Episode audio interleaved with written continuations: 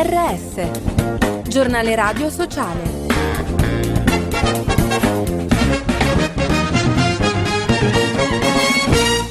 Bentornati all'ascolto del giornale radio sociale in studio Giuseppe Manzo. Bisogna migliorare. Dopo il decreto attuativo del governo sulla riforma per la non autosufficienza, il forum terzo settore chiede la massima condivisione con tutte le istituzioni coinvolte. La riforma abbia un significativo impatto sulla vita materiale delle persone e delle famiglie a cui è indirizzata e sia effettivamente all'altezza del progetto originario, afferma la portavoce Vanessa Pallucchi.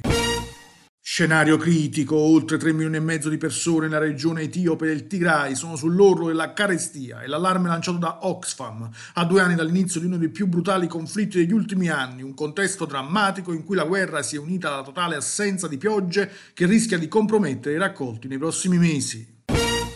Contro la povertà educativa. Ieri a Napoli presentato il primo anno di attività del progetto Futura promosso da Save the Children, Forum di Uguaglianza e Diversità e YOLK anche a Roma e a Venezia. Ascoltiamo Andrea Morniroli, coordinatore del forum. Il progetto individua delle borse economiche adotte eh, che vengono declinate sulla base di programmi individualizzati o familiari su ragazzi o giovani donne dai 13 ai 24 anni, anche mamme sole, in cui le risorse economiche diventano uno strumento di facilitazione dell'accompagnamento di queste persone nei loro percorsi di emancipazione. Vi faccio un esempio, una ragazza che vuole continuare gli studi trova nel progetto un sostegno nell'acquisto di un libro, nell'abbonamento del pullman per raggiungere la scuola. Come camere a gas nel rapporto malaria di Lega Ambiente emerge che 18 città su 98 monitorate hanno sforato i limiti per polveri sottili, in testa Frosinone seguita da Torino, Treviso e Mantova.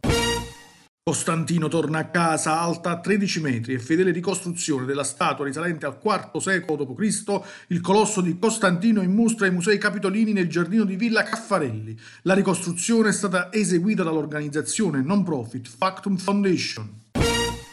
La lunga strada verso la parità al via un lungo viaggio per parlare di donne, diritti e sport, il servizio di Elena Fiorani. Parte domani da Cortina un percorso che vedrà al centro lo sport e la parità di genere. L'iniziativa cade nel centenario della dodicesima edizione del Giro d'Italia, partito da Milano nel 1924, a cui partecipò Alfonsina Strada, unica donna nella storia del Giro ad avere gareggiato con i colleghi maschi, e per la quale l'8 marzo ci sarà l'emissione da parte di Poste Italiane di un francobollo commemorativo. L'iniziativa parte dal Veneto, regione europea dello sport 2024, e attraverserà l'Italia intera per arrivare a fine 2025 a Milano. Dopo il convegno di sabato, in programma ci sono workshop, attività sportive e didattiche, focus tematici che attraverseranno l'Italia per parlare di donne e sport, coinvolgendo anche le scuole. E con questo è tutto per notizie, approfondimenti e podcast www.giornaleradiosociale.it.